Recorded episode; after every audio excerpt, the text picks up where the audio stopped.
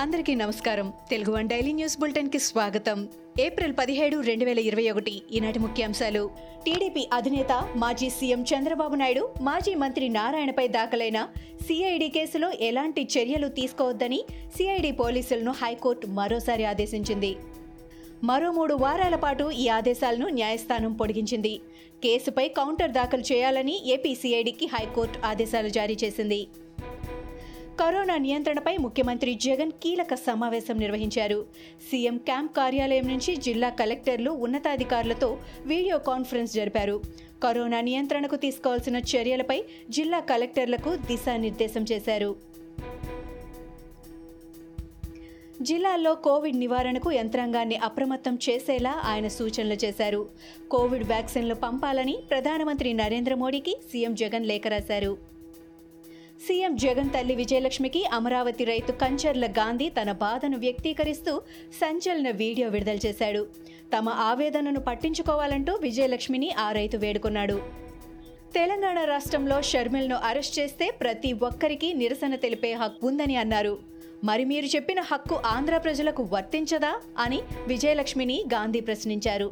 AP పోలీసులు రాజధాని మహిళలను తన్నుతున్నారని గాంధీ ఆవేదన వ్యక్తం చేశారు.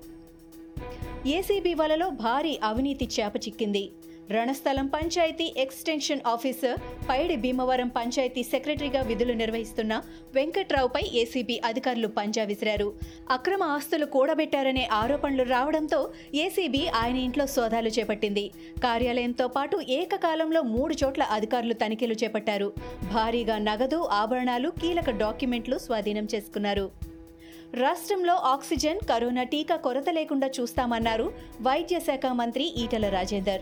రాష్ట్రంలో కోవిడ్ వ్యాక్సిన్ కొరత ఉందని కేంద్ర మంత్రి హర్షవర్ధన్ రాష్ట్రానికి వ్యాక్సిన్ ఎక్కువగా సరఫరా చేయాలని కోరామని అన్నారు. ఇరవై ఐదు ఏళ్ళ పైవారికి వ్యాక్సిన్ అందజేయాలని కోరామన్నారు. రెమిడెసివియర్ ఇంజెక్షన్ బ్లాక్లో కొనవద్దని సూచించారు. సెకండ్ వేవ్ వేగంగా విస్తరిస్తోందని అన్నారు.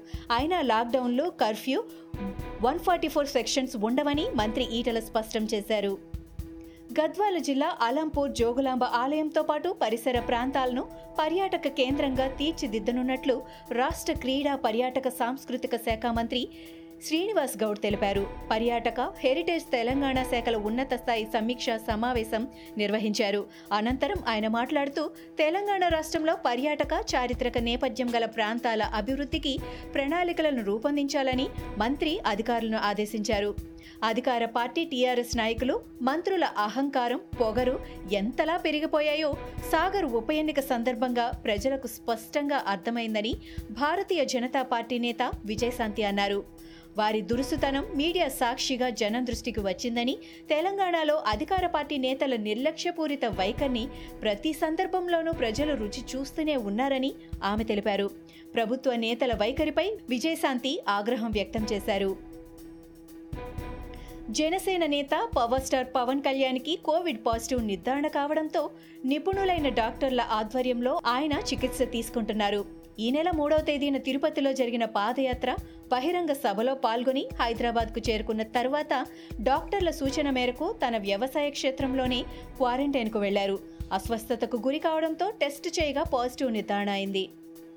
కోవిడ్ నైన్టీన్ నిరోధక వ్యాక్సిన్ల తయారీకి చాలా ముఖ్యమైన ముడి పదార్థాల ఎగుమతులపై నిషేధాన్ని America ఉపసంహరించాలని serum institute of India CEO Adar Poonawalla అన్నారు. ఈ ముడి పదార్థాలు అందుబాటులోకి వస్తే వ్యాక్సిన్ల ఉత్పత్తిని పెంచవచ్చని ఆయన చెప్పారు. పద్దెనిమిది సంవత్సరాలు నిండిన అందరికీ కోవిడ్ నైన్టీన్ వ్యాక్సిన్ ఇవ్వాలంటూ సుప్రీంకోర్టులో ప్రజా ప్రయోజన వాద్యం దాఖలైంది. ప్రస్తుతం దేశవ్యాప్తంగా కరోనా కేసులు ఒక్కసారిగా పెరిగినందున ఇది అత్యవసరమని న్యాయవాది రష్మీ సింగ్ తన పిటిషన్లో తెలిపారు. ప్రత్యేకించి యువకులు ఉద్యోగ బాధ్యతలు నిర్వహిస్తున్న అందరికీ విస్తృతంగా వ్యాక్సినేషన్ అందించాలని తద్వారా సెకండ్ వేవ్లో కరోనా కేసులు ప్రబలకుండా నిలువరించవచ్చునని ధర్మాసనానికి పిటిషనర్ నివేదించారు. బెంగాల్లో అక్రమ చొరబాటుదారులకు అడ్డుకట్ట వేయాల్సిందేనని కేంద్ర హోంమంత్రి అమిత్ షా స్పష్టం చేశారు. అక్రమ చొరబాటుదారులు యువకుల ఉపాధి అవకాశాలపై ఆర్థిక మూలాలపై దెబ్బ కొడుతున్నారని మండిపడ్డారు.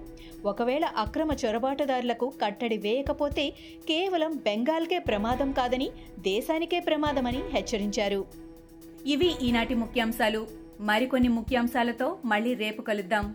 ఈ షోని క్రమం తప్పకుండా వినాలనుకుంటే మీరు ఈ షో వింటున్న ప్లాట్ఫామ్లో కానీ లేదా Google podcast Apple podcast Gaana మరియు ఏ ఇతర పాడ్కాస్ట్ యాప్లోనైనా సెర్చ్ చేసి సబ్స్క్రైబ్ అవ్వండి.